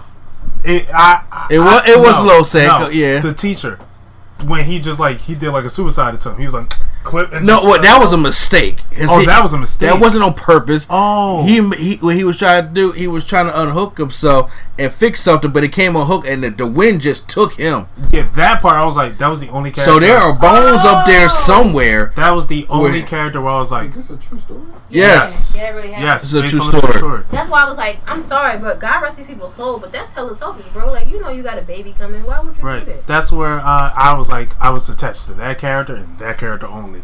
Josh Brolin cannot die no matter what he does. And it didn't piss me off until this movie. Thanos, you're supposed to win. Okay? Cable, you're supposed to be here in this time zone. But really, you dodged every bullet nature gave you. I'm telling you right now, you still came out on top. If you have issues with God and trying to believe in him, watch Josh Brolin in this movie. There's no way he is God. There's no way you should have survived this, but he does. Did he? So I'm guessing this is based off his account then. No. It was multiple stories. Oh no, I'm saying like because he's the only one survived, right? Other than that, other than the people that didn't go up. Yeah, the people didn't go up. Then yeah. So okay, all right. And then some people got hypothermia, which bro, first of all, that's probably the worst way to go out. You start to get hot and you taking it up. Yeah. It was two guys that got hypothermia, and they was on like it was windy, and he's like, "I'm getting hot." I'm like, "Don't do it." And then they start taking themselves off, and the wind just took them down the hill, and I was just like, "They're done." Yes, that is a horrible way to go. Yeah, like. Because I honestly thought this movie was going to end when he reached the top. I was like, thank God. No. I was just like, and then it's how I'm like, they're just going to off them all. Like, oh, well, I just did not care. They all got to the top? A few got to the top. They got to the top, and they're on their way down, and then Final Destination. So it's basically because they got up there late because when they were coming back down, the storm was coming. Yeah. I would have had more fun watching the movie. It was a Final Destination type. But it's a true story, so to me, I wouldn't even call this a rental. If it's on Netflix, give it a chance, I guess. But I mean, me personally, I didn't have a problem with it too much. I think this will be a movie that you will watch, you'll get annoyed with. Is this a bootlegged? Is that a bootlegged? No, I wasn't bootlegged. I went out there bought it. So I wouldn't bootleg Everest. I wouldn't say. I would be one of the things like when it comes on HBO, when it comes on TV, you watch it. I'll catch it at the barbershop. That should be. I'll catch it at the barbershop. We're gonna write that down. Catch it at the barbershop. I'll catch it at the barbershop. All right, and your second one was The Walk. The Walk. First of all, I love Joseph Gordon-Levitt. I really. Has anybody seen The Walk and know what The Walk is about? Yeah, I watched it with you. Oh, okay. Oh yeah, you did watch The Walk with me. I enjoyed The Walk. The Walk is about, I forget his name. It's a French man who wants to. Philippe. Yes, Philippe. Yes, Philippe. He wants to take a tightrope to the Twin Towers and walk across it. Yes. Look at his face. Yes. Now. This movie. This is also a true story. Yes, this is also a true story. This movie was entertaining from the gate. He had to walk across. He did. Walk across. He did. This movie was entertaining from the gate. First of all, I love Joseph Gordon-Levitt, and this performance made me appreciate the range of an actor he is. Yeah. Because he, first of all, an Italian man pulling off a French man must be hard.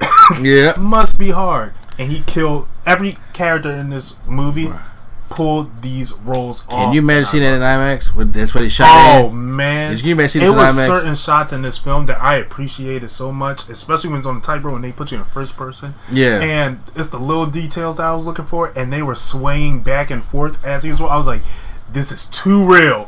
This is too real." And they knocking out the park. And you know, the thing is, you know, he make it, but when you watch the movie, you're like, "You still hold your breath." Yes. Don't fall. Yes. Now.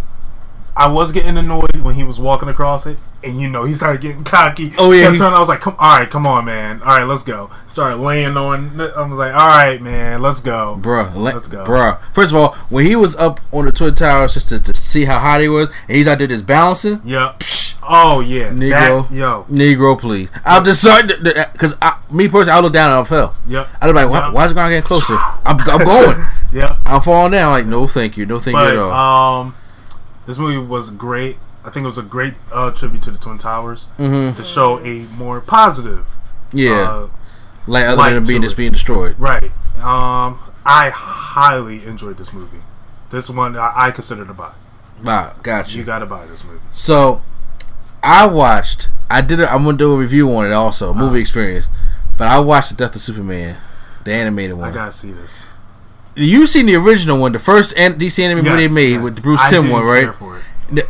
This one's different because you know what they tried to do. They tried to cram three. They brought the Justice League into it. But it's not. They didn't make Justice League. This is the thing. The first movie they tried to cram the three books into one: the death, the funeral, the return. I hate that. This one they took one at a time. Good. This movie is only the death. Wow. That's it. Mm-hmm. And throughout the whole movie, they're trying to explain. So this is what happened. Lois does not know who Superman is yet.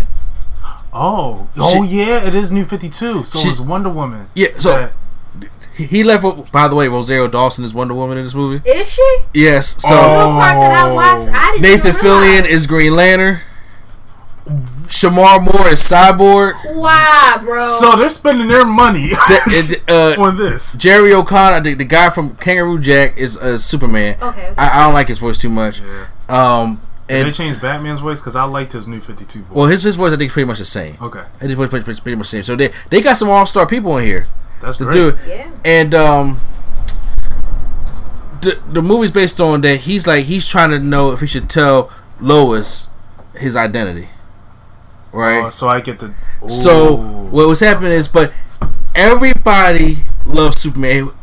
When he comes and just saves people from random shit, he's the nicest guy. Everybody, let me take a picture with you. Come down to my restaurant. You can eat free ribs. I call him the super ribs. Got the super coleslaw. All this kind of stuff. What about ribs? No, dead serious. This is in the movie. Pause. The white shrew is Lex Luthor. So I gotta watch it. I'm sold. So the whole movie is Superman is talking to Justice League. Flash about to get married to Iris. Wow. And he says, does she know about you? He said, yeah. And he says, but aren't you worried? Aren't you worried about bringing her into your world? He said, that's the point of marriage, Clark. So he's like, I'm finally going to tell Lois. Throughout the whole movie, he's doing Superman things. Uh-huh. She finally meets the Kents. Wow. And people are just genuinely loving Superman. Even there was even a part when Doomsday is coming down to Earth, and there's a space shuttle up there, and then they're getting blown up, and the guy is sitting there in the cockpit, just like, guys, don't worry, he will be here. He always is here. So they die. First of all, the body count in this movie for an animated movie, I'm just like, my God, there's blood and there's a body count. So people, don't get mad at BVS anymore. Right, yeah, no one's doing overtime in the city. The God. Justice League is only there because it will make sense. If Doomsday comes there, why is Superman the only one there fighting him? That's the Justice League was supposed to hold him off while he goes on his date with Lois. Oh, they get their ass whooped. Okay, like Martian Manhunter, Green Lantern, Aquaman, Manhunter. Yes, they all get their ass whooped. Superman's just like, all right, I'm the one. They got to do this. The choreographed fight in an animated movie, I'm just like, my God, this is good. And to the final scene, because there's this one scene. I'm sorry, spoiler, but this came out like a month ago. But it's the death of Superman, so it's in the title. Lois picks up this rock as Doomsday's whooping his ass. She throws it at him, and the Doomsday turns around. Oh God! And she's put her hand down. She just says, "I got your letter, Clark, and I love you too." And Doomsday's making his way to her to about to take her out, and she just sitting there like, come on, I'm gonna take it. And Clark says, oh, fuck this. And then he just goes in, and I mean, this one should happen to BVS. He gets all the Superman power he can. Two hands goes, cracks the fuck out of Doomsday's neck, but he gets stabbed. That's how he dies. And the way they show the funeral at the end, people legitimately got upset. They had the guards crying, and the guy that I was telling you that invited him down for the ribs and everything, he's on the pew. He was just like, he's saying this prayer, my Father, heaven and Jesus, and all that stuff. He said, God, out of all the people you could have took, why would you take Superman out of a low life guy like me? It's just not fair. And I'm just sitting there like, why is it this good? Why is it this fucking good? Bruh, they put all their chips. I'm looking at this list of actors now. Yeah, it's real. Rebecca Romijn is Lois. Yes, Rebecca Mystique from the first X-Men is Lois. Cyborg's dad is Rock's brother. You remember from Rock? Yeah. Where have you been at? I don't know. He's on NCIS. And okay. Martian Manhunter is the African dude from Mike and Molly. Wow. Yeah. I like that guy. He's funny. First of all, he is. DC been holding out. They was like, okay. And bring it. But it ain't done yet. So when it's even more painful because you see his mom and dad sitting there crying at his funeral, right? Oh. And the guard's like, "Sorry, man, I need you to step back. Is she gonna be all right?" He said, his dad was like, "Yeah, she's gonna be all right. It's just hard for everybody." And the cop was just like, "Yeah, I know. He's like family to everybody." I'm like, "That's her son right there," but she couldn't get close because they're burying her son, but they don't know their son is Superman. And then, so when they go back to Daily Planet, they buried him as Superman. And then when they go back to Daily Planet, Lois co-worker is just like, it's okay, there's a lot of people still missing, but if anybody's going to come back, it's going to be Clark for you. I was about to say, did they do the fake story like they did in BVS that he died in the... No, he's missing. Because a lot of other people from the Daily Planet is missing. They made sure they put a body count on here. I like that because in BVS it was just convenient. Yes. They're like, Clark also and the post-credit scenes. Now, if you know the story of the Return of Superman and everything, remember it was the sightings. Yeah. So each post-credit scene has one of the sightings. You get Cyborg Superman, you get Steel, you get Superboy, and you get the other one, Superman Prime, whatever thing it is. But the thing is, they all sprinkled in the movie. It ain't out of nowhere. You meet John Henry Irons, who was Shaq did a terrible job at, but that's what you meet him in the movie because he works with Silas at Star Labs. You see Super... Yes? I'm sorry, you didn't have to stop what you were saying. I was just holding my hand up for the next available opportunity. Hey, what's up? Can you explain what... just very quickly, are these different versions of Superman? These are... Okay, so when Superman died, there were these different sightings of Superman. Everybody figured that Superman was back. But he really wasn't just yet. But it was other people pretend to be Superman. So Lex Luthor had made the clone. That's Superboy. The clone got out. Uh-oh. Then there was the cyborg that was built just to bring hope. So they see him flying in the sky. They think it's Superman, but it's not. Uh-oh. Then John Henry Irons, he comes in with a Superman shirt. He builds Steel, which was Shaq was supposed to be. I know. Not the Ray J movie. But he'll say, He does that and he builds Steel. So there are these different... So everybody's going around kind of like the Dark Knight being Superman, but it's not really Superman. And it wasn't really Batman. Yeah. And then that's the story you're supposed to tell next. And then after that is the Return of Superman. So this one was the first one. This streaming service is about to be... So I'm curious. I actually would like to watch that now. This was to the point I was actually sitting in the bed. I was just like, I feel heat. He didn't come eat. He was like, I'm going to wait because... You know, it's good, but he can't wait. And I felt... When Mr. A&E passes up a meal. Yeah. Yes. Bro, I felt heat. And I was just like, we not going to do this right now. Okay, you beyond convinced me. Because I'm just like, this movie was better than anything BVS did. I'm sold. God, I'm sold. Bro, I'm sold. This is the best, and I have a whole thing of them up there. This is the best. This is the best DC animated movie since they made Flashpoint Paradox. You guarantee. Wow. I guarantee you that one. This look, if I could pick a top 5 DC movies, this is definitely between one or two. Even live action, this is between number 1 and 2. Because that thing, first of all, usually they're like an hour and 10 minutes. It's a whole hour and a half. It's an actual movie. That's cool, man. This. So I'm just saying, look, check out that movie. I may want to watch it one more time tonight. Okay. Fair. But you know what? I want to try to convince you to come over tomorrow and take this movie for yourself for the weekend. I'm off on Monday too. I was about to ask you for a list of movies because I don't have Wi-Fi. Left Brain, I left you out a lot, so I apologize for this. But so usually every week we do the 6-second reviews, not really, and when we give somebody something to, to watch nerd and come back and review it the next week. Would you be into something like that? Let's do it. I got some movies. You sound like a traveling salesman just now. All right. You think you would be interested in that? What type of movies aren't you into? Anime. I'm telling you right now. Don't even. No, I don't have any anime in my bed. What type of movies aren't you into? Because he gave me the drama, which I'm slightly into, but I wanted to get into more. And okay, I didn't like Everest, but I love The Walk. So you're into boxing. Have you seen Creed? So good. I have not. What? Wow! This is the return. I'm because I got this with Barnes & Noble. God, man, why'd you spend that? Because I know this was drawing. But I want to Creed that bad though. No, 35.90, but at 30% off. No, but I had 30% off. I had 30% off, and a member saved extra 10%, so it's 40% off. That's still regular price. I'm just saying. I know. Look, this is after the Rocky movies. Okay. Now you know how the Rocky movies kind of This one is just like, all right, this is Apollo Creed's son, Michael B. Jordan. Check out Creed. Disregard how she say John, because I heard that part is really annoying. I do remember that part. Tessa Thompson talking about breaking down. I do remember that from the way he fucked dad to the way he throws a hook. All that, so I'm saying I think you will enjoy Creed. Late sketch, you want to do any homework? for this week? Because you did the Killing Joke last time we was on here. What type of movies are you into? I might actually watch The Death of Superman. He got everything. Yes. All right. I mean, I'm not gonna do a. You know what? I won't do a review on that because he did one this week. No, but you can still watch it. I would like to hear your opinion. Your opinion on it. Yeah. No, I wouldn't do like a whole 60-second. I was gonna ask for another 2 or 3. I don't. Okay. I don't have no Wi-Fi. What do you have in your bag? If you like romantic comedies, 500 Days. I knew you was going. 500 Days of Summer is a really good film.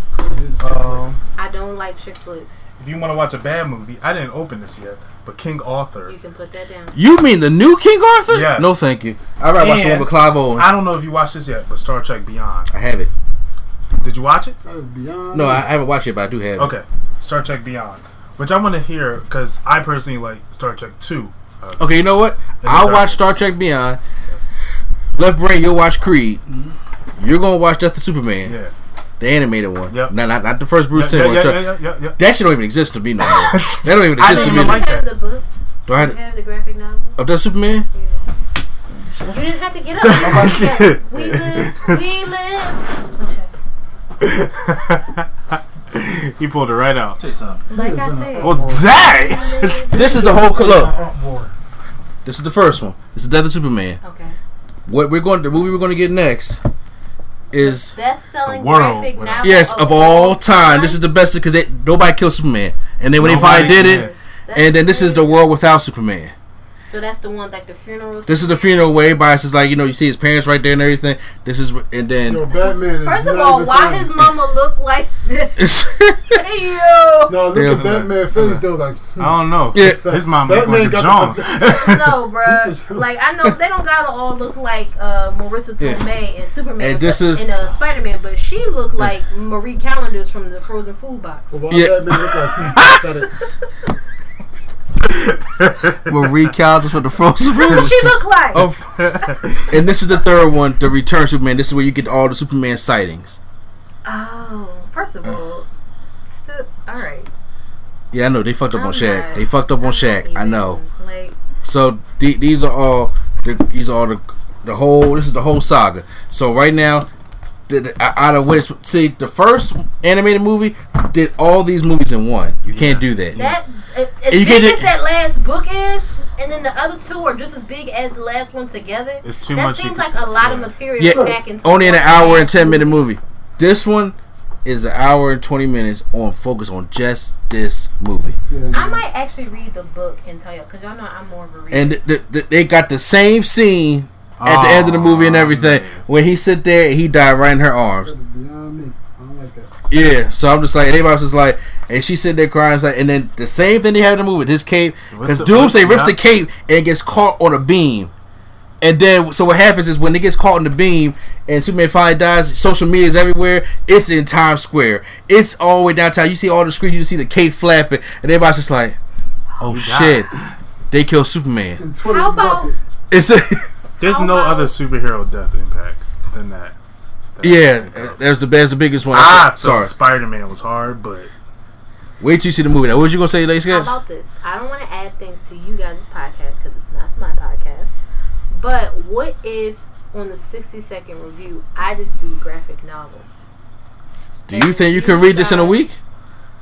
Never mind. Okay. I got Uncanny Avengers ready. That was an insult. I'm telling you right now, this is probably the most closest to the movie. Got really close to the source material. He even got a containment suit on. Yeah, I did see that. I did see that. So I think that would be because I'm a reader. I like reading, and I'm willing to give graphic novel a try because Killing Joke was not that bad. I honestly just never got into it because I wasn't into comics like that. But I don't think. I think they're alright. This is what the Killing Joke should have been. That should have been the greatest animated ever made, and they fucked it up. This didn't fuck this up. They had but it should have been like an episode. I feel like the Killing Joke should have been like bonus content to like the Death of Superman, kind of like Forever Red. Like you know how they have like in the beginning of Incredibles, they have the little Pixar little short film. Of course, you can't do that, but you should include it with it. Like, it should have packaged with something. I don't think it should have made it something. But okay, so we're going to do all that. So we can come back next week and give our reviews on that. But once again, we're going to end this show right now for going about 15 minutes over. So I do apologize for everybody out there. Oh, yeah. But we're going to close this out. We're going to also give a shout out to our production company, Spaces Philly. Make sure you guys check out Spaces Philly and the Mark and Dark Show. Along with check out the Nerdgasm Talk Podcast, along with the No Gimmicks Needed Wrestling Podcast, the Drunk Thoughts Sober Tongue Podcast, and as well as Turntables. Make sure you guys check out all the great content that we got going on there. Make sure you guys email us at therealnerdcoalition@gmail.com. Once again, that's therealnerdcoalition@gmail.com. COALITION. Thank you guys for joining us for as long as you did. I want to, you know, I want to in the future, Sway, I want to mix a lot more pop culture and stuff in there, as long as stuff like that. So I think the conversation can stretch, you know, flow and bring everybody in there. Speaking of flow, Q Flow, Flow the Rookie. You know what I'm saying? I'm always gonna give him a shout out for a man that does the music. And you look concerned when I said his name. But wait, we didn't get not one ScarJo. Go ahead. Yes. They were doing a Mulan remake. A live action. I saw. Is she gonna be there? The joke I heard today on the read was it was like, are they gonna do it right with like actual Asian people, or is Scarlett Johansson fitting to be Ping? I heard Scarlett Johansson was gonna play the first African American woman that comes to space or something like that. I was in tears when I saw that. I was like, man. Bow. All right. So once again, we can take it's NC the place to be. Chun Choi Mr. A&D, the anime hero, Swag on Zero. I'm sorry. I had a brain fart. I had a brain fart. You had a brain. It's all good. Just pass it. Okay. The greatest catch later sketch. Gotta catch 'em all, Pokemon. And your favorite cousin, Left Brain. Hey man, I know y'all having barbecues at the end of the summer, man. I need to come through. Make sure you give him to a barbecue. Make sure you give him no barbecue sauce. He said charcoal only. Yes. You don't do propane. Not at all. Or propane acceptable. Follow me at _brain88. On Instagram, check out Drunk Thoughts Sober Tongue on Anchor, Stitcher, pretty much all the platforms. Also, that's about it. Yeah, that's all we need, bro. Because you only using the left brain. Right. So once again, the Nerd Coalition is out, and Q Flow legally take us out.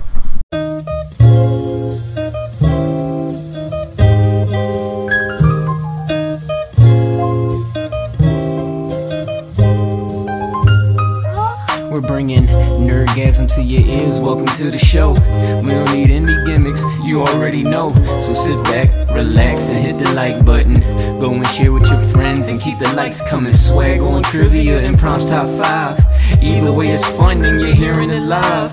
Join with your host, Mr. A&E. Yeah, you know it's the place to be, it's NC.